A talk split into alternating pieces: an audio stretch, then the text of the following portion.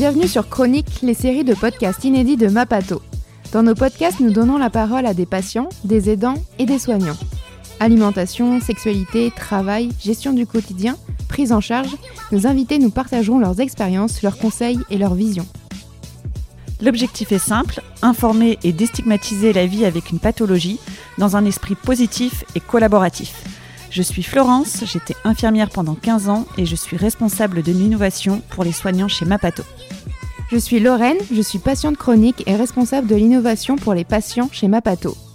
On vous emmène avec nous à la découverte de ces témoignages qui, on l'espère, pourront vous éclairer et vous accompagner au quotidien. Pour ce dernier épisode dédié à l'endométriose, j'ai échangé avec le docteur Tassi Sylvain, chirurgien gynécologique à Nice. Dans quelle situation opérer? Quels en sont les bénéfices? Comment se passe une opération, comment s'y préparer et comment se passe le post-opératoire, un épisode qui répond à de nombreuses questions autour de la chirurgie de l'endométriose.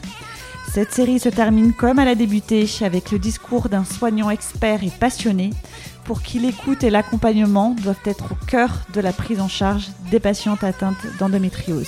Très belle écoute à toutes et à tous. Bonjour Sylvain, bienvenue sur le podcast Chronique. Un grand merci d'avoir accepté euh, d'y participer.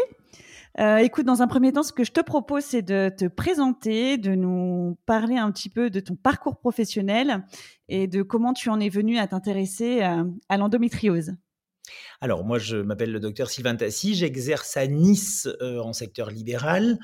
J'ai une formation initialement qui est essentiellement de la chirurgie gynécologique. J'ai fait rapidement le choix de ne faire pratiquement que du soin de patiente et de faire très peu de suivi et relativement peu d'obstétrique parce que c'était la partie qui naturellement s'est imposée à moi comme euh, celle où j'avais le sentiment de rendre le plus de services. Euh, très rapidement, j'ai commencé par une formation de chirurgie cancérologique pour la simple et bonne raison qu'il n'y avait pas de mon, en raison de mon grand âge, la formation date un petit peu. Ça fait une quinzaine d'années que j'ai fait ma formation chirurgicale euh, de gynécologie. Et il n'y avait pas à l'époque de formation de chirurgie d'endométriose. Donc la seule façon de se former à de la chirurgie un petit peu complexe, un petit peu euh, élaborée, où on allait dans le pelvis faire du travail en profondeur et, vraiment euh, euh, devoir connaître les bases anatomiques très pointues, c'était de passer par des formations de chirurgie cancérologique. Donc j'ai fait une formation relativement lourde de 8 ans ou 9 ans qui m'a permis au départ d'exercer en cancérologie et en endométriose et progressivement, naturellement, s'est faite une, fait une sélection, euh, s'est une sélection vers la chirurgie d'endométriose essentiellement, que je réalise actuellement à 90% de mon activité chirurgicale. D'accord, ok. Euh, donc pour en venir à ton activité et du coup aux patientes que tu vois, euh, déjà par qui te sont adressées les, patientes? Elles viennent dans à quel moment du parcours de soins euh, Par qui elles te sont adressées? Alors, ma réponse va probablement bousculer et déranger un petit peu le milieu médical parce que on est, on est typiquement, moi j'adore dire que c'est une maladie 2.0, 3.0. c'est une maladie qui a complètement bousculé les habitudes du milieu médical, de tout le monde en général, des, familles, etc., etc. Pourquoi? Parce que on est en présence d'un vrai déni de société, d'une habitude compris les familles, les amis, les médecins, etc., etc., etc., de dire la douleur dans le cadre des règles, dans le cadre d'une ovulation, dans le cadre des rapports, c'est normal. Alors, je pense qu'il est très important, moi j'aime beaucoup rappeler euh, ce que c'est que la douleur. La douleur, c'est un signal d'alerte. Quand on est en train de conduire sa voiture, on peut avoir un petit signal rouge qui s'allume et qui nous dit attention, vous devez vous rendre chez un garagiste relativement rapidement, sinon vous aurez probablement des ennuis. Pourquoi est-ce que nous sommes vivants? Pourquoi est-ce que moi j'ai 48 ans et je suis encore vivant? Entre autres parce que la douleur existe. J'ai posé mon pied sur des énormes bouts de verre occasionnellement et je ne me suis pas transpercé le pied de part en part parce qu'il y avait la douleur. Cette douleur m'a dit attention danger. Ton pied est en danger. Si tu continues d'appuyer, il y a un gros truc qui va rentrer jusqu'à l'os et qui risque de s'infecter et de te mettre en danger.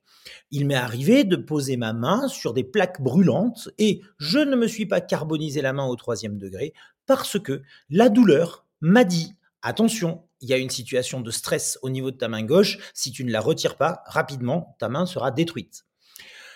Nous avons dans notre société un phénomène extraordinaire qui s'est installé, une espèce de, de, de déni du fait qu'il y avait un signal d'alerte qui se produisait dans l'organisme des patientes, en l'occurrence des douleurs à certains moments de leur vie, et on leur a dit c'est normal. Imaginons que nous disions c'est normal d'avoir mal quand tu mets ta main sur la plaque chauffante, continue, il n'y a pas de problème.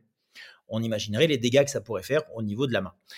Euh, donc, pour revenir à ta question, parce que je me suis un petit peu égaré, mais je trouvais que cet aparté était très important, pour revenir à ta question, on a une vraie prise de conscience depuis quelques années. Au début de mon exercice, pratiquement 80% des patientes venaient d'elles-mêmes orientées par Docteur Google. Donc sur Docteur Google, elle disait bah, j'ai mal j'ai mal pendant les règles, j'arrive pas à tomber enceinte, euh, j'ai mal pendant les rapports, les ovulations sont douloureuses et Docteur Google allait finalement plutôt mieux que ce que le milieu médical et la famille et les amis le faisaient, orienté vers des centres qui, à l'époque, c'était une dizaine d'années, commençaient à devenir des centres experts, des centres de référence.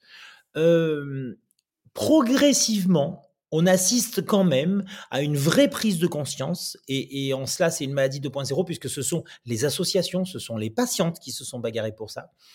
Et à l'issue de cette prise de conscience, on a actuellement on va dire encore 40 à 50 des patientes qui viennent dans notre centre à Nice, euh, pas forcément me voir moi d'ailleurs, car nous sommes plusieurs médecins à accueillir les patientes, donc euh, je ne suis pas forcément leur premier recours, j'arrive souvent un petit peu après. Et euh, elles vont venir voir mes associés dans 40 à 50 des cas adressés par elles-mêmes et dans 50 à 60% adressés par le milieu médical au sens large, incluant des ostéopathes, des kinés, des sages-femmes, des médecins généralistes, des gynécologues spécialistes, etc. etc., etc. on a divisé par deux, c'est colossal. Il nous en reste encore près de 40%. On a encore près de 40% des patientes qui ne sont pas dépistées par le milieu médical et qui vont venir directement à nous. Euh, on travaille d'arrache-pied euh, tous les jours pour former un maximum de gens, pour que ce chiffre diminue de plus en plus, que la prise en charge soit faite par les unités de premier recours, la sage-femme du quartier, le médecin généraliste, etc., etc., et que nous on intervienne que quand il n'y a pas de, que quand eux ne s'en sortent plus, mais qu'ils ne nous les adressent que quand ils ont déjà dépisté, analysé, traité en premier recours. D'accord, ok, super intéressant. Et du coup, en ce qui concerne la chirurgie, quelles sont les indications euh, de la chirurgie dans le cadre de l'endométriose? Je ne peux pas répondre à ta question. Euh, c'est comme si tu dis euh, comment les pompiers font pour éteindre un incendie? En fait, ça dépend de l'incendie. Mmh. En fait, ça dépend de l'incendie. Ils vont pas intervenir pareil sur un incendie de forêt, sur un incendie de maison, sur un incendie d'immeuble, sur un incendie d'appartement, sur un incendie de cuisine ou de salle de bain, etc., etc., etc. Je suis pas pompier, j'y connais pas grand chose, mais globalement, je, vais donc le résumer de manière atrocement fausse. Euh, quand on n'a pas d'autre solution, on intervient chirurgicalement quand on est en échec des situations où on peut traiter médicalement la patiente. Euh, typiquement, une jeune, je vais, je te citer des exemples qui seront peut-être plus parlants qu'une réponse aussi euh, générale et aussi floue. Typiquement, une jeune femme de 18 ou 19 ans qui présente des règles extrêmement douloureuses, qui présente des rapports douloureux, qui présente des douleurs quand elle va à la selle, qui va présenter euh, des douleurs éventuellement euh, en allant uriner, etc., etc. Nous allons commencer en général par leur proposer un traitement médical. On va leur dire, bah écoutez, peut-être on peut essayer de prendre la pilule. Est-ce que la pilule aura un effet intéressant sur ces douleurs? Typiquement, si on arrête les règles, on peut supposer que vos règles ne seront plus douloureuses puisqu'elles ne seront plus du tout. On peut essayer de vous orienter vers des diététiciens. Nous, on travaille beaucoup avec des nutrithérapeutes et des diététiciens qui vont travailler sur l'alimentation euh, avec des alimentations anti-inflammatoires. On va les orienter éventuellement vers des kinés, des ostéopathes, des naturopathes euh, qui vont... C'est un vrai travail d'équipe. On a la chance d'avoir dans les Alpes-Maritimes un centre extrêmement novateur qui est, qui est organisé par une euh, doctoresse algologue, qui est le docteur Émilie Piquet, qui euh, a, amené quelque chose d'incroyable, un vrai travail d'équipe pour toutes ces patientes où bah, on ne sait plus très très bien quoi en faire et euh, on se retrouve avec des patientes jeunes qui, ont, qui sont déjà sous pilule, il reste encore un petit peu des douleurs, etc., etc. Elles vont aller consulter dans ce centre-là. Nous, on interviendra chirurgicalement quand on est en échec du traitement médical. Docteur, votre traitement, je le supporte bien, il est pas mal. J'ai effectivement des règles maintenant beaucoup moins douloureuses, j'ai moins mal quand je vais uriner. En revanche, mes rapports sont toujours extrêmement problématiques. En revanche, euh, maintenant je veux faire un bébé. Donc il va falloir que j'arrête la pilule. Qu'est-ce qu'on fait maintenant? Etc. Donc le premier recours se fait en général sur un traitement médical. Et c'est d'ailleurs en cela que je reviens sur ta question précédente. C'est très important que les unités de premier recours soient bien formées. Car ça ne sert pas à grand-chose qu'une patiente qui a des douleurs de règles et à qui on peut prescrire simplement la pilule en l'orientant après sur un kiné, un ostéopathe, vienne dans un centre spécialisé. Le médecin généraliste, la gynéco-médicale, la sage-femme peuvent très bien faire cette, cette prise en charge. Et nous, on va venir quand on est en échec de cette situation, analyser la situation et pourquoi pas opérer s'il y a besoin, etc., etc. Mais globalement, toutes les patientes que je vois ne sont pas nécessairement à opérer. Elles viennent me voir pour une chirurgie. Moi, quand elles viennent me voir, c'est en me disant je veux faire une chirurgie, donc je viens me voir. Et en fait, finalement, il y a au moins la moitié des patientes que je n'opérerai pas et que je réorienterai vers un autre traitement, vers d'autres confrères, etc., etc. Ok. Est-ce que tu peux nous expliquer pourquoi euh, Pourquoi Enfin, certaines femmes vont peut-être se dire, bah, allez, on m'opère, on m'opère, on enlève mes lésions, euh, et puis après, euh, je passe à autre chose, je prends un trait de ma pilule, et puis, et puis ça ira mieux. Alors, ça peut être le cas. Fort heureusement, on a quand même assez souvent des situations où c'est ça.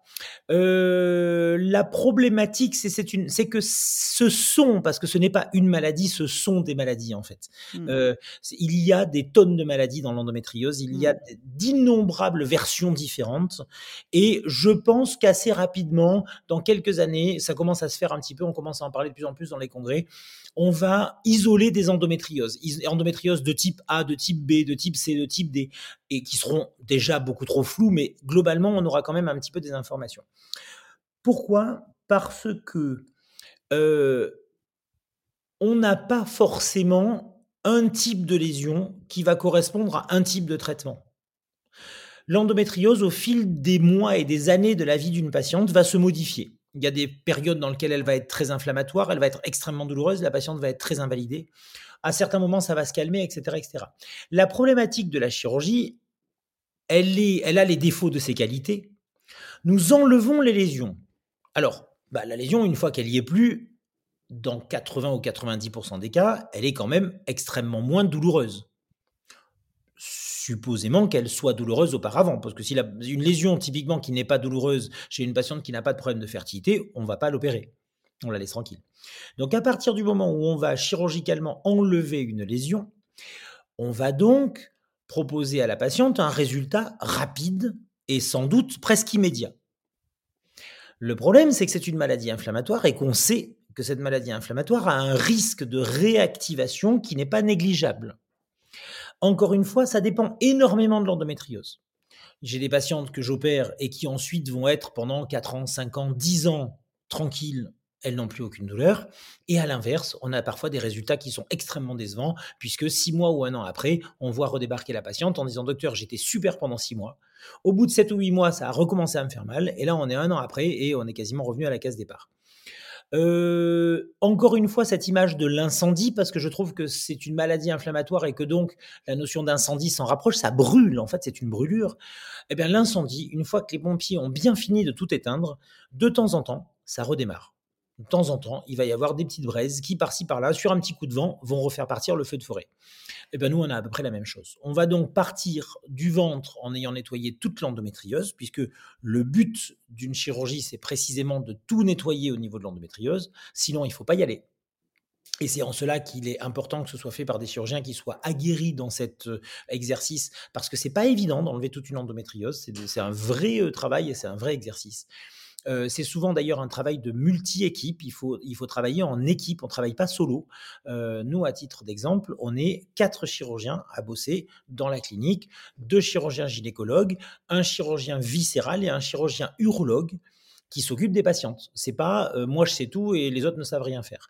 Donc le fait de travailler en équipe, ça nous permet d'être beaucoup plus polyvalent dans notre prise en charge, de, n'avoir, j'ai envie de dire, presque aucune limite.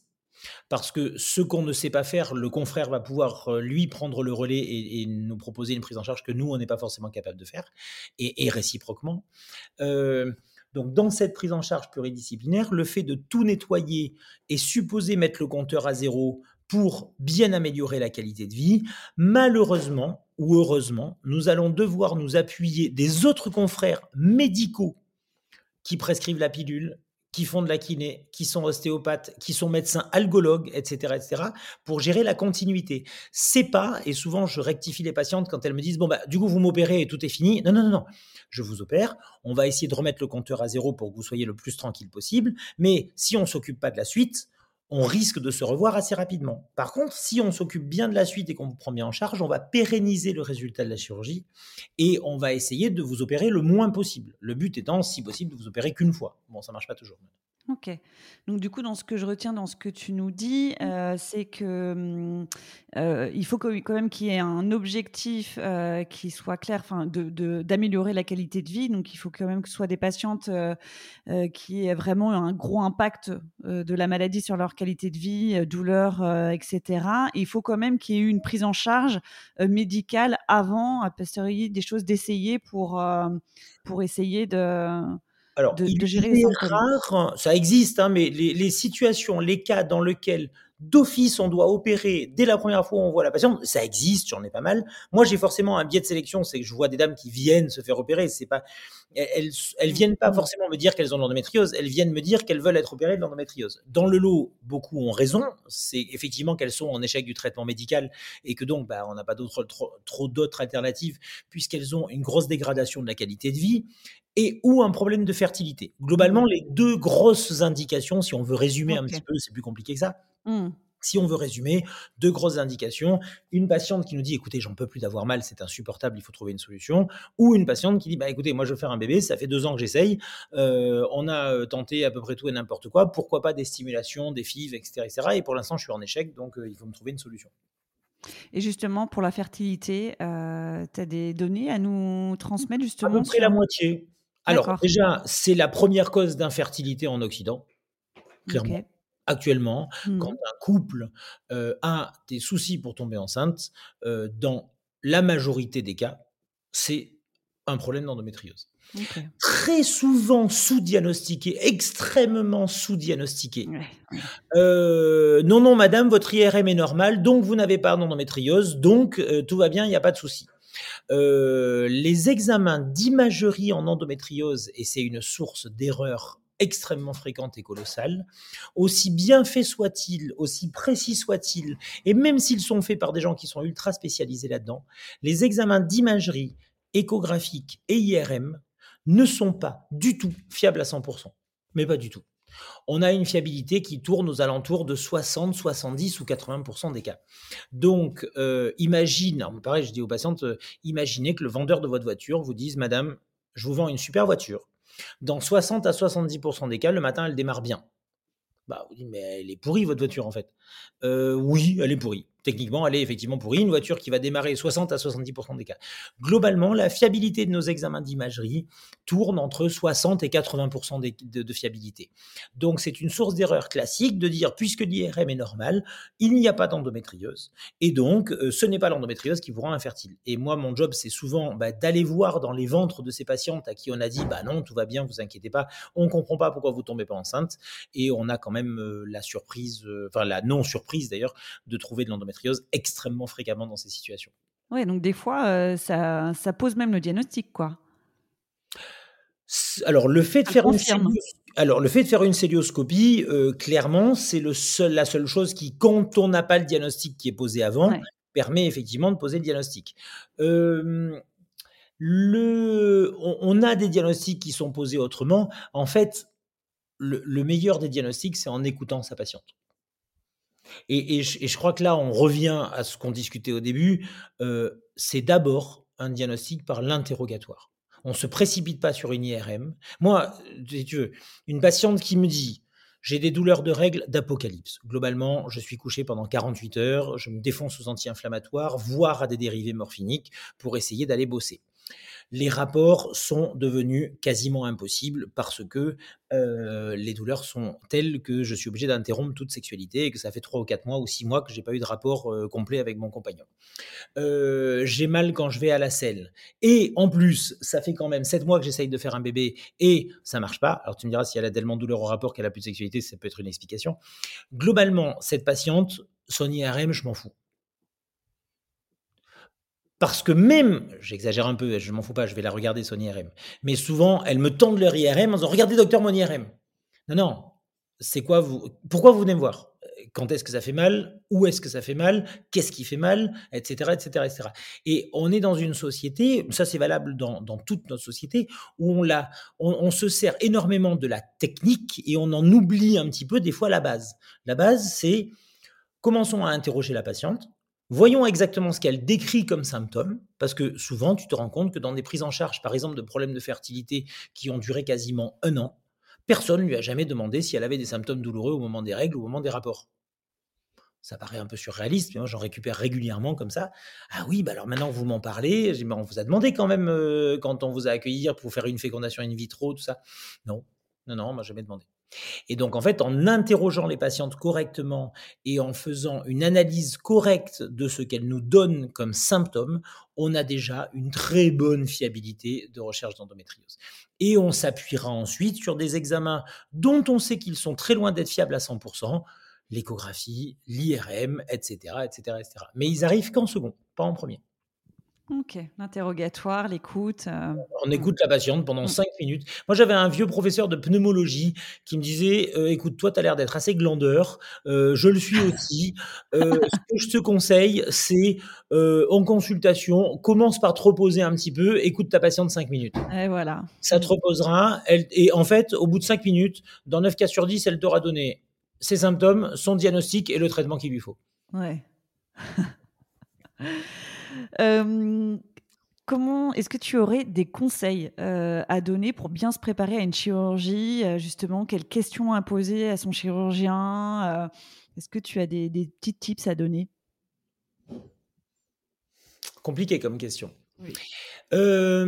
déjà, quand on se fait opérer d'endométriose, il faut qu'il y ait une très grande confiance entre la patiente et le chirurgien. Je pense que c'est indispensable. C'est une phrase un peu générique. Bien sûr que quand on se fait opérer, il faut. Moi, j'ai des patientes qui me disent des fois, oh, je me suis fait opérer, mais lui, de toute façon, je le sentais pas. Euh, mais en fait, vous confiez votre corps à quelqu'un en qui, visiblement, le courant n'est pas passé et vous n'avez pas confiance. C'est toujours un petit peu surprenant. Donc, il faut qu'il y ait déjà un vrai climat de confiance.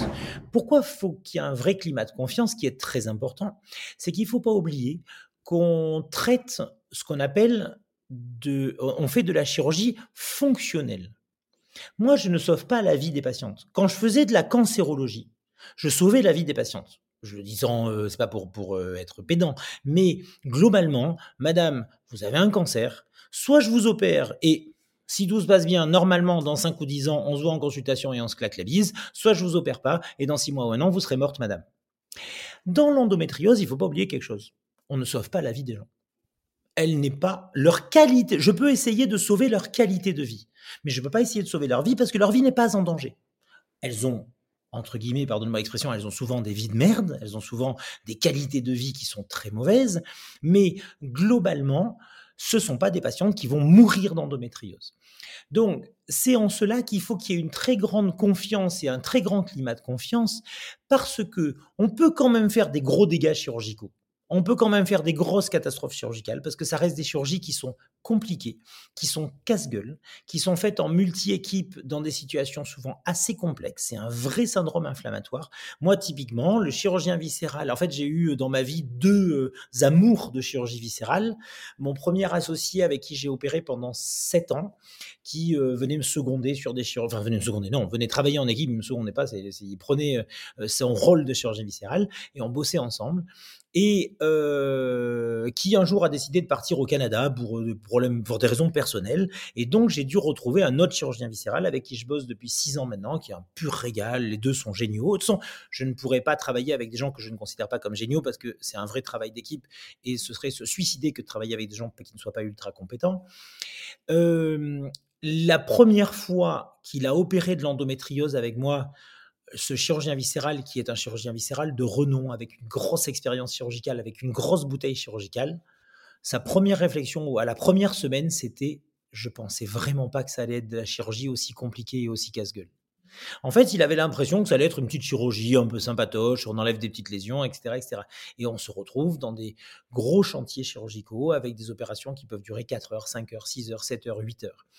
Donc, mon premier conseil, c'est déjà il faut que vous trouviez une équipe, pas une personne, une équipe en qui vous ayez confiance. Il faut qu'il y ait un vrai climat de confiance qui se soit, instauré. À l'issue de ce truc-là, la préparation, elle va se faire toute seule. Parce qu'en fait, une équipe qui est bien formée, bien organisée, bien rodée, les patientes, on les met sur un rail et elles n'ont plus rien à faire on va les guider. Voilà. on leur prend la main. Euh, nous, typiquement, au cabinet, on a deux assistantes qui vont prendre la main de la patiente et l'amener jusqu'à la chirurgie en lui expliquant comment ça se passe, qu'est-ce qu'on fait, etc., etc. Ça nous a valu par contre des patientes mécontentes parce que on s'est rendu compte il y a quelques mois d'un truc, c'est qu'on avait beaucoup de patientes qui après la chirurgie étaient complètement perdues.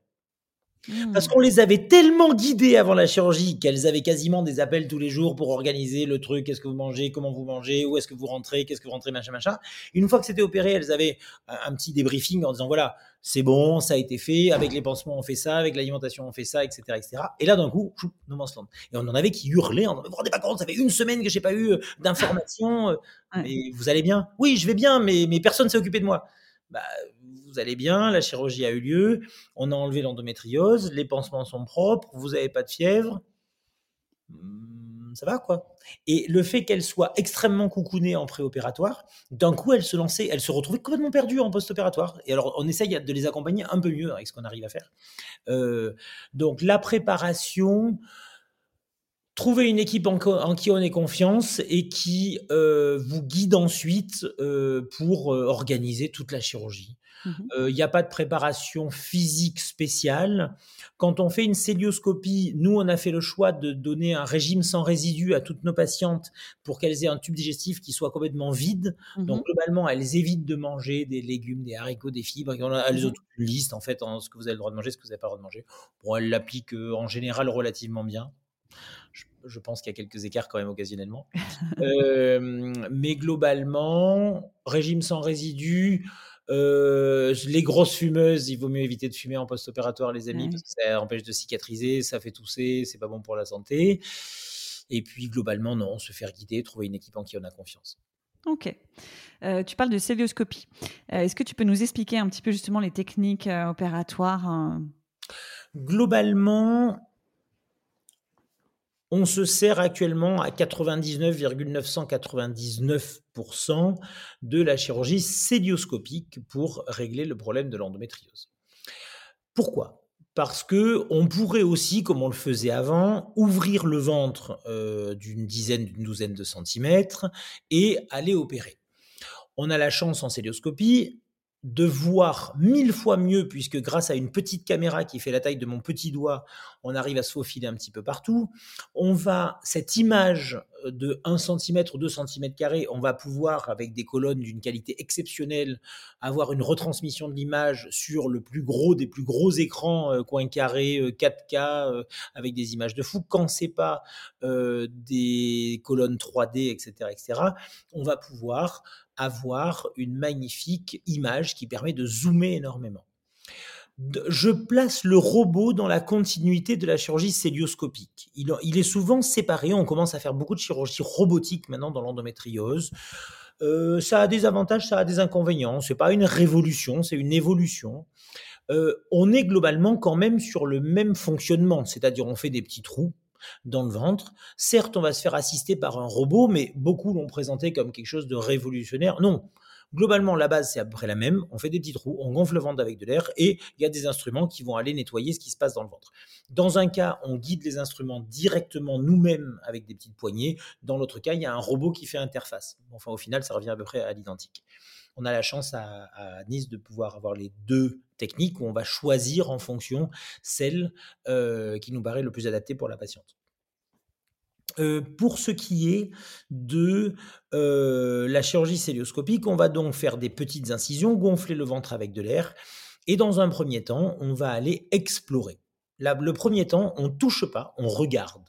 Qu'est-ce qui se passe au-dessus de l'utérus, en dessous de l'utérus, sur les ovaires, sur les trompes, au niveau du foie, au niveau de la vésicule biliaire? Est-ce qu'il y en a sur le tube digestif? Est-ce qu'il y en a sur le diaphragme? Etc.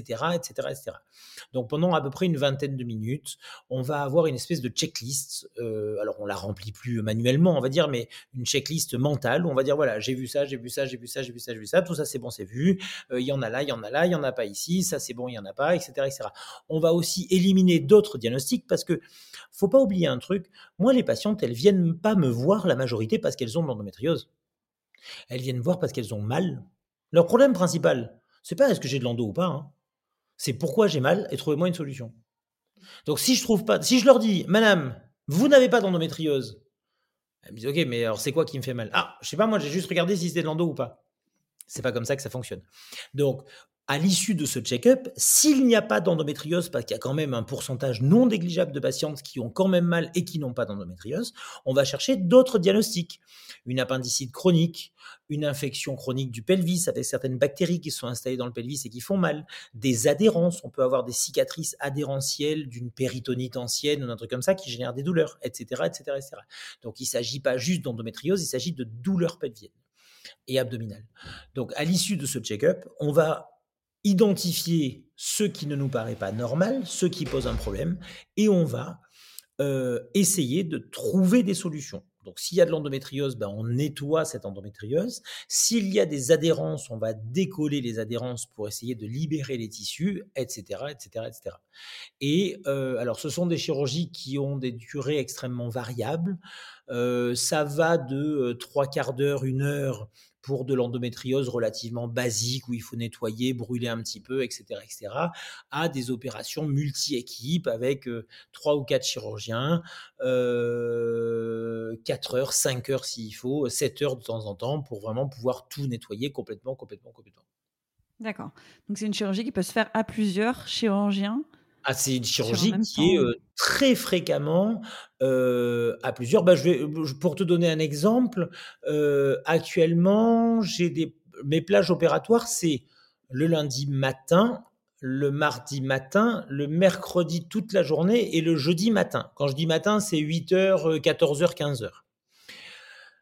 Le lundi matin, je fais des chirurgies qui sont en général multi-équipes. Donc, on est soit avec l'urologue, soit le chirurgien viscéral. Le mardi matin, je fais que des petites chirurgies.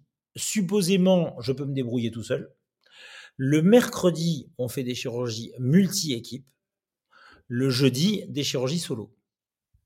Donc en fait, sur les euh, cinq demi-journées opératoires où on va s'occuper d'endométriose, il y en a trois qui sont dédiées à de la chirurgie multi-équipe. Alors on n'est pas tout en multi-équipe. Il y a des patientes qui sont euh, que je peux régler tout seul, où j'ai pas besoin de chirurgie viscérale ou de l'urologue, mais globalement, il y a trois plages opératoires où on peut en tout cas intervenir à trois euh, si ça nécessite, euh, s'il y, y, a besoin. Ok, d'accord. Et donc la question, est-ce qu'on peut opérer plusieurs fois? Il n'y a pas de limite au nombre de chirurgies. Ok.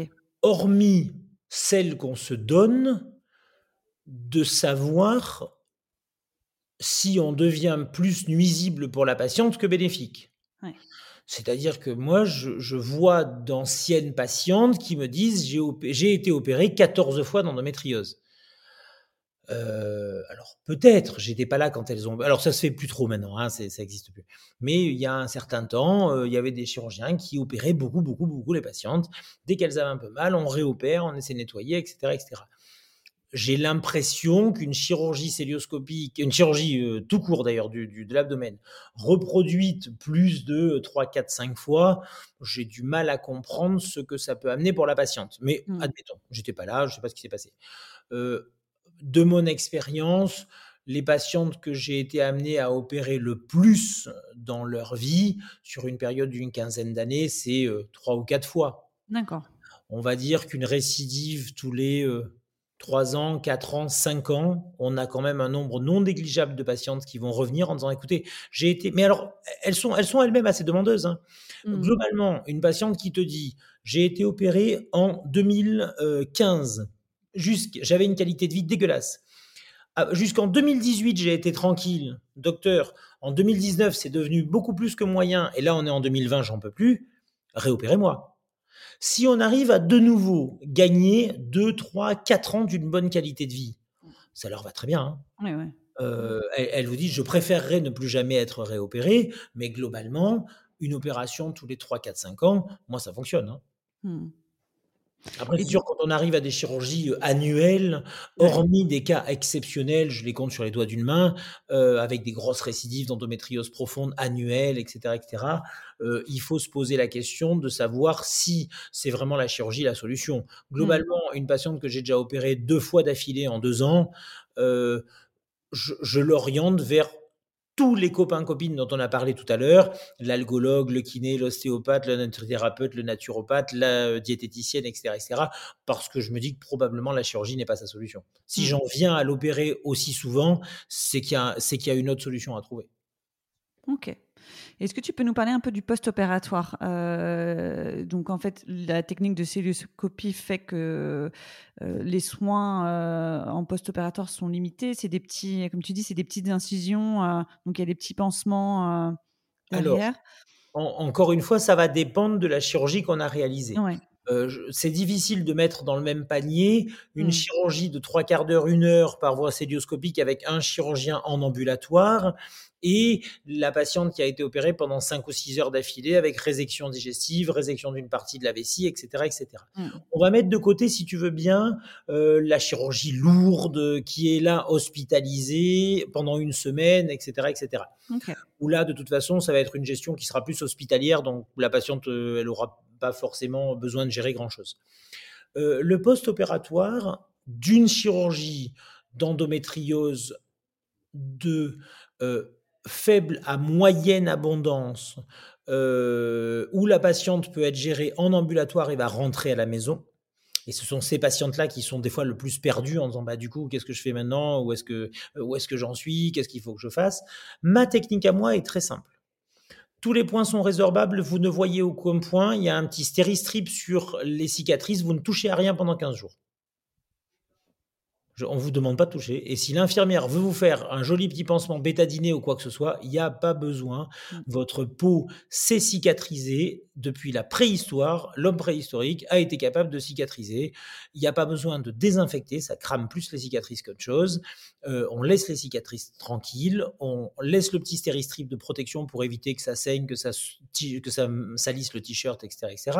Si jamais il y a des petits saignements ou autre, éventuellement on, met un petit pansement de protection pendant 24 48 heures et on l'enlève le plus vite possible parce que la meilleure façon d'infecter une cicatrice, c'est de la couvrir le plus possible pour que ça macère en dessous.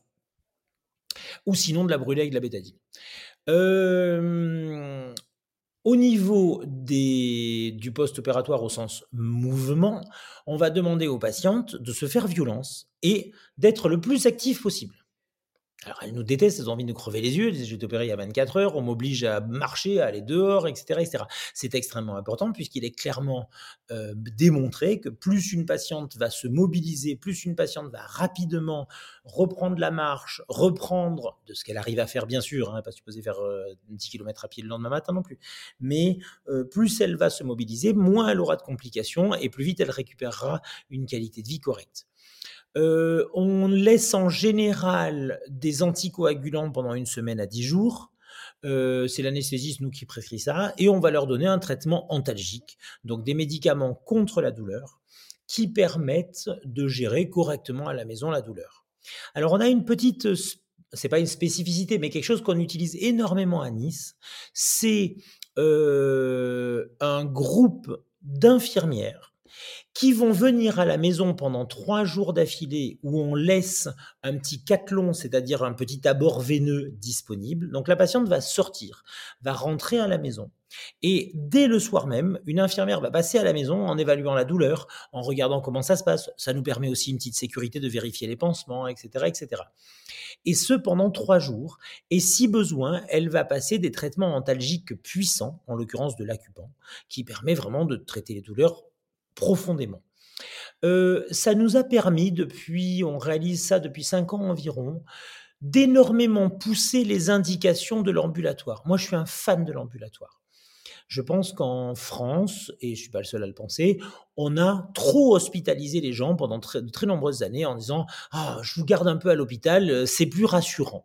Alors non, le fait d'être hospitalisé, c'est pas rassurant pour les gens, euh, c'est dangereux, on attrape plus de bactéries euh, nosocomiales dans un hôpital qu'à la maison, etc., etc.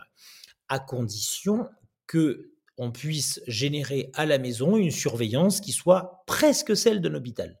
Et ça nous a permis d'énormément pousser les indications de l'ambulatoire. Beaucoup de patientes que je gardais hospitalisées 24 à 48 heures pour me rassurer et pour les rassurer, ce qui au final, pour moi, n'était pas forcément très très bon, d'autant plus qu'elles se mobilisent moins, qu'elles dorment pas bien. On dort pas bien à l'hôpital, on se réveille à 6 heures du matin, on n'est pas chez soi, c'est pas notre matelas, etc. etc.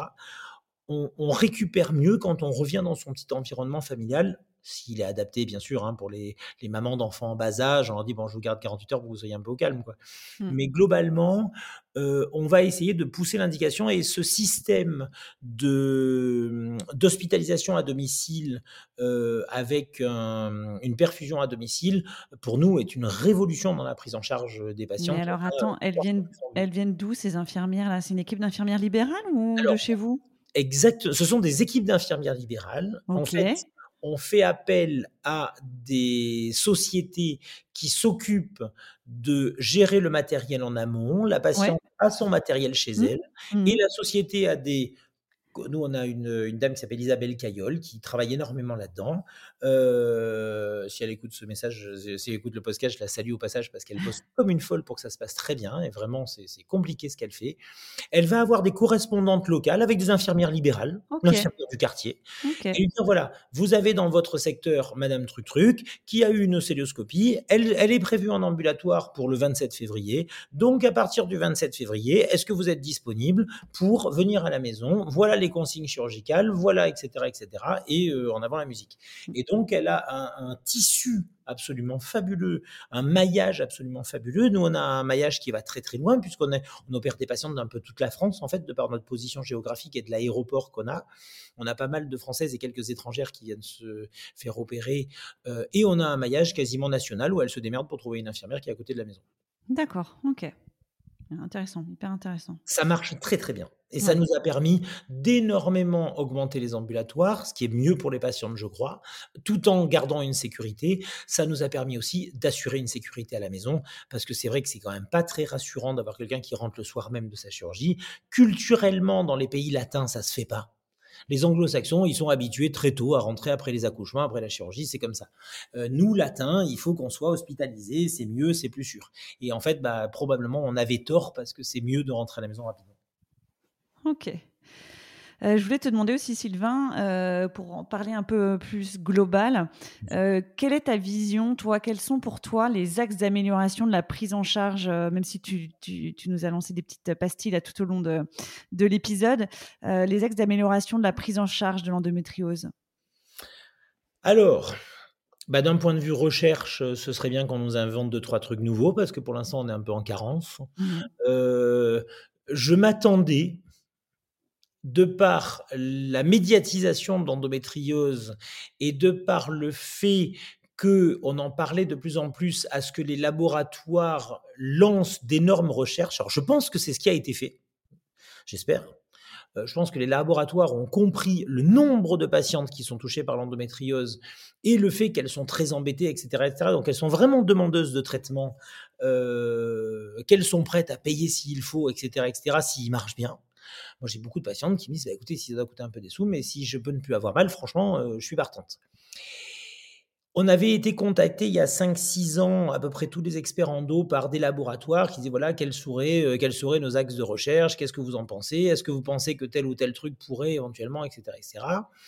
Et puis pour l'instant, ben, on ne voit pas grand-chose sortir, on n'a pas de, de vraie petite révolution, ni médicale, ni chirurgicale. Euh, ça, c'est pour la partie recherche. Qu'est-ce que je pense qu'on peut améliorer euh, dans la prise en charge de nos patientes? Euh, quelque chose qui est déjà en cours, mais où il y a encore énormément à travailler, le travail d'équipe. Deuxième chose, le je ne sais pas ce que vous avez, mais je ne vais pas vous dire que c'est rien ou que c'est dans votre tête. De plus en plus, on assiste, et là il y a une vraie amélioration, à l'ensemble de la société, c'est pas un truc anti-médical que je dis, c'est vraiment l'ensemble d'une société, dont les médecins font partie, qui banalisait tellement les épisodes douloureux des règles, etc., etc., que on en arrivait à des, des choses euh, abjectes et abominables, des patientes sous morphine à qui on disait mais non, c'est normal d'avoir mal pendant les règles. Enfin, c'est une blague. Elle, a des patchs de morphine, cette dame-là, c'est-à-dire des, trucs qu'on donne à des gens qui ont le cancer en phase terminale pour essayer de les accompagner jusqu'au dernier moment. Elles s'en servent quand elles ont leurs règles et vous pouvez leur dire que c'est un truc normal. Euh, dans quel, camp de concentration vous avez travaillé, messieurs, dames. Euh, enfin, je vais encore me faire plein d'ennemis en disant un truc comme ça, mais, je pense qu'on est dans ce registre-là, ça devient délirant.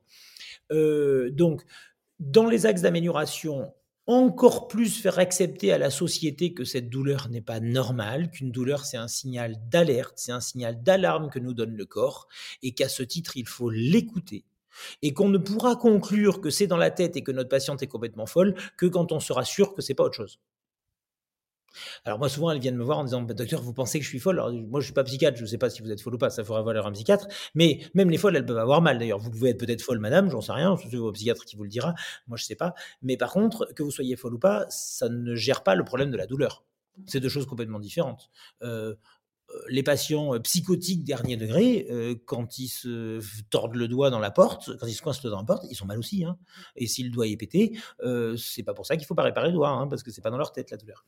Donc, est donc l'écoute des patientes, la, la non-banalisation de ces douleurs et le fait qu'on va les prendre en charge, qu'on va les améliorer, qu'on va axer la thérapeutique autour de ces choses-là. en parallèle, Qu'est-ce qu'on va améliorer? L'identification des centres dits de référence de compétences, experts, on les appelle comme on veut. Alors, je me suis accroché de très nombreuses fois avec euh, notre société qui adore mettre des hiérarchies. On aime beaucoup les hiérarchies. Euh, donc, il faut un chef, un sous-chef, un sous-sous-chef. Donc, euh, on a essayé, euh, nos instances ont, tenté et tentent encore régulièrement de euh, créer dans chaque région le chef de la région, le sous-chef de la région, le chef de la région. alors, il y a une question qui dérange, c'est mais qui sera le chef du chef de la région? Parce que ça veut dire qu'il faut un chef national à ce moment. Et là, vous avez tous les chefs de la région, tous les supposément chefs de la région qui disent non, mais ça c'est un autre problème, on va pas en discuter maintenant. Donc tout le monde veut être le chef, mais personne ne veut être le sous-chef. En pratique, je pense qu'il faut les axes d'amélioration, c'est l'identification des centres compétents on s'en fout qu'ils soient sous-chef, chef, euh, pseudo-chef ou j'en sais rien, des centres où les gens soient bien pris en charge, mmh qu'ils soient privés, qu'ils soient publics, euh, qu'ils soient dédiés à la partie médicale, à la partie chirurgicale, etc., etc., etc., que ce soit des hommes, que ce soit des femmes, que ce soit, euh, peu importe, on s'en fout, des endroits où les dames vont pouvoir être correctement prises en charge, écoutées, analysées, qu'on essaye de leur faire des propositions thérapeutiques multi-équipes, où on va se servir de tout ou à peu près tout ce qui est à notre disposition actuellement pour bien les prendre en charge. Et euh, c'est grâce à ça que la prise en charge va s'améliorer énormément, qu'elle s'est déjà énormément améliorée. Il y a quand même des travaux considérables, des améliorations considérables qui ont été faites depuis pas mal d'années. Mais euh, la France, et, on n'a pas, on n'a pas honte, euh, enfin moi je trouve qu'on n'a vraiment pas honte des, trucs qu'on a mis en place en France pour l'endométriose. Euh, je sais qu'il y, a une, il y a une dame il y a quelques années, moi, qui m'avait énormément choqué parce qu'elle avait expliqué que c'était beaucoup mieux ailleurs. On a le French bashing à l'ancienne, je sais plus son nom, cette dame, mais sur les réseaux sociaux, elle expliquait qu'en France, on s'était toujours foutu d'elle et qu'elle était allée en Suisse se faire soigner. bon, elle avait oublié que ça lui avait coûté quelques dizaines de milliers d'euros quand même, mais, oublié de le préciser, et qu'on l'avait beaucoup écouté en Suisse, enfin, elle avait oublié de préciser que la consultation en Suisse était payée à la minute et non pas à la, à la consultation. Euh, tout ça pour dire que je pense qu'on n'a pas à rougir de notre prise en charge d'endométriose. On a euh, du retard et des choses à apprendre comme l'ensemble des pays du monde parce qu'il y a beaucoup de choses à apprendre et beaucoup de retards qui ont été pris euh, en Suisse comme en Suède, comme aux États-Unis, comme en France, comme au Burkina Faso et comme en Asie. On a une prise en charge où les patientes, je crois, commencent à être vraiment prises en charge correctement, avec des centres qui se sont vraiment identifiés, où on a des groupes de thérapeutes au sens large du terme, chirurgiens, médecins, algologues, gynécologues, médecins généralistes, sages-femmes, ostéopathes, kinés, phytothérapeutes. Nous, on a une liste de gens qui bossent avec nous qui est colossale. Euh, et dans ces centres-là, les dames je pense, commence à être prise en charge, du moins du mieux qu'on sait faire actuellement. C'est pas parfait, parce qu'il n'y a jamais aucune prise en charge qui soit parfaite, mais on peut leur apprendre, on peut leur amener une vraie prise en charge dont on n'a pas à rougir, je crois, actuellement. Un des axes de développement et de travail, c'est de beaucoup former les personnels soignants de premier recours, infirmières scolaires, médecins généralistes, sages-femmes, gynéco-médicales, etc., etc., pour que nous, on puisse rester concentrés sur les cas qui sont important pour lesquels il est important qu'on amène notre expertise. Si hmm. on est submergé de dames qui peuvent être prises en charge en premier recours, ben on ne peut plus voir celles qui ont vraiment besoin de nous voir du coup. Ok, ça marche. Ben, on est complètement aligné euh, avec ma patois ce que tu dis. C'est vrai que sur l'identification des centres, du coup, euh, nous avec les créations des annuaires de professionnels de santé, de centres sur recommandation et sur bah, l'information hein, pour en parler, informer avec euh, des informations vérifiées. voilà. On parlait de formation et d'information. Euh, si tu veux bien nous parler de ton, du coup, de l'événement de début juin, du coup, que, que tu organises. Alors, pour, euh, pour faire court, si j'y arrive, parce que je suis assez bavard malheureusement, euh, il, y a, il y a trois ans, en discutant avec les gens de notre RCP, alors une RCP, c'est une réunion de concertation pluridisciplinaire. On a la chance de se réunir tous les mois avec une vingtaine de personnels médical qui vont bosser jusqu'à minuit bénévolement euh, pour analyser tous les dossiers un petit peu compliqués. Globalement, moi j'ai des dossiers où ça me paraît pas évident ce qu'il faut prendre et qu'il faut faire pour une patiente. Je suis un drogué du travail d'équipe. Je ne jure que par le travail d'équipe. Ce n'est pas moi qui sais ce qu'il faut faire. C'est moi qui sais peut-être ce qu'il faut faire. Et puis si je sais pas, bah, j'ai des gens autour de moi qui vont me permettre euh, de décider beaucoup plus intelligemment que ce que je le ferais personnellement. Euh, on a la chance aussi d'avoir une pathologie pour laquelle on peut facilement perdre 2-3 semaines. La vie de la patiente n'est pas en train de nous glisser entre les doigts, donc on peut prendre 2-3 semaines pour réfléchir intelligemment à ce qu'il faut faire.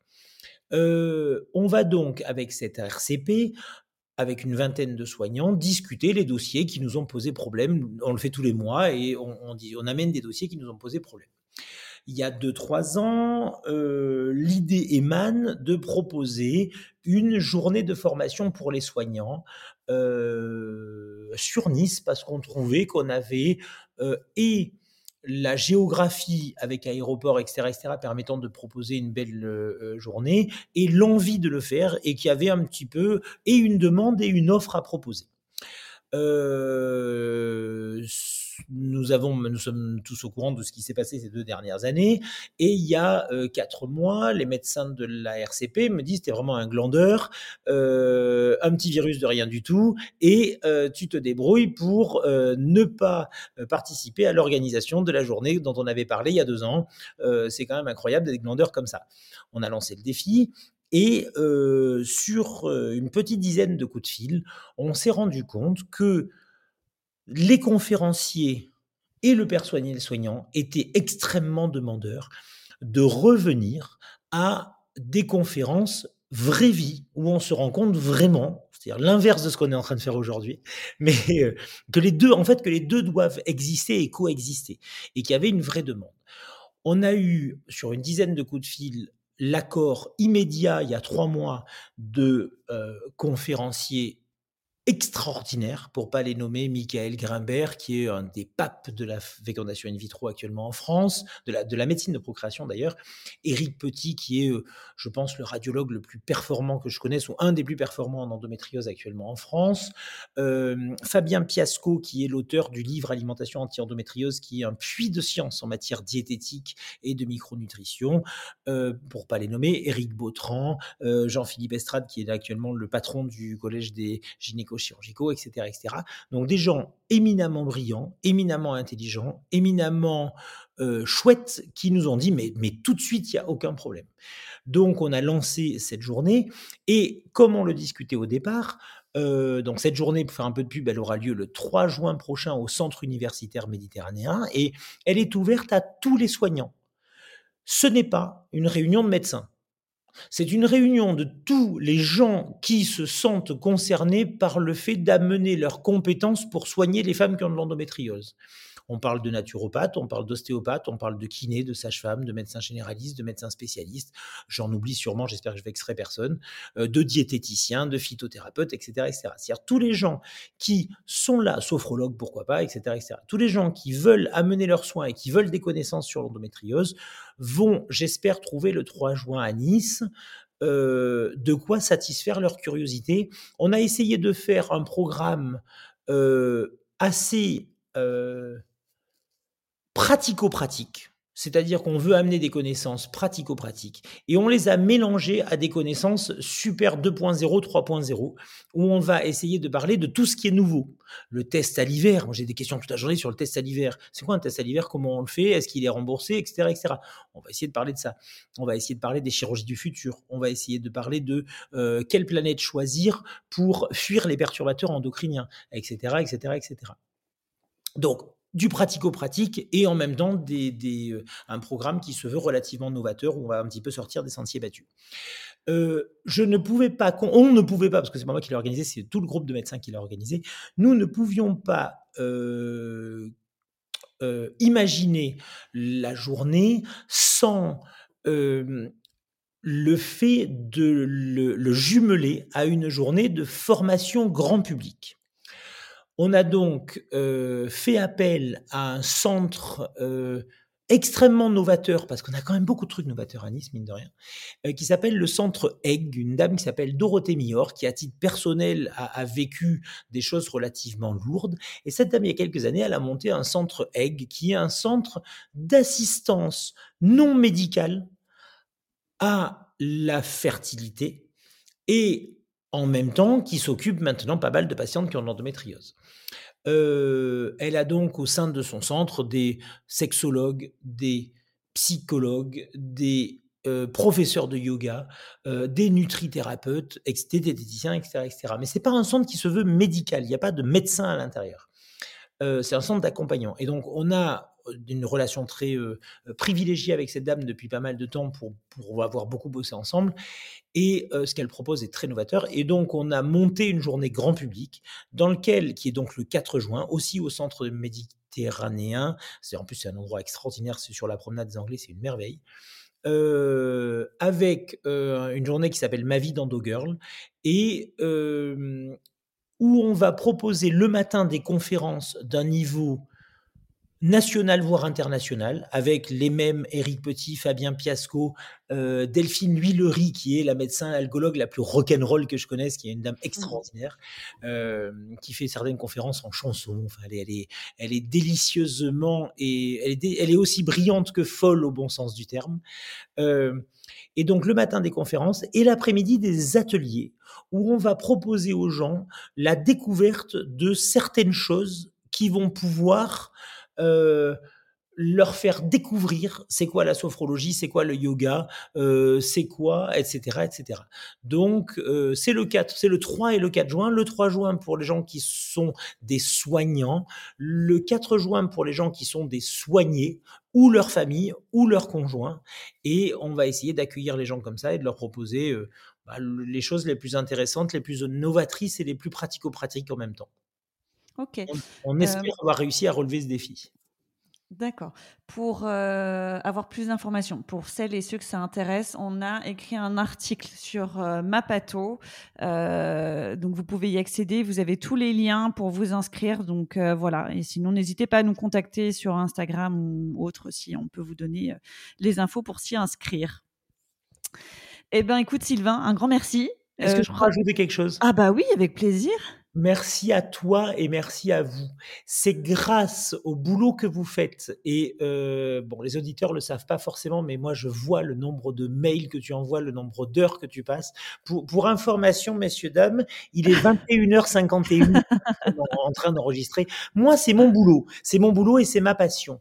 Euh, Florence, euh, elle a une famille et il est 21h51 et elle est en train, euh, via un ordinateur, de me poser plein de questions. Ouais, mais c'est mon travail aussi, euh, Sylvain. C'est c'est dans oui, mes mais à 21h51, c'est une passion aussi. Ah oui, ça c'est vrai, c'est vrai, c'est vrai. Ouais. Donc, euh, juste de saluer tout ce que vous faites, parce que encore une fois, comme on l'a dit dans cette euh, euh, dans ce podcast. c'est grâce au fait que les patientes vont être bien orientées, qu'elles seront bien soignées, et nous ne sommes rien sans vous.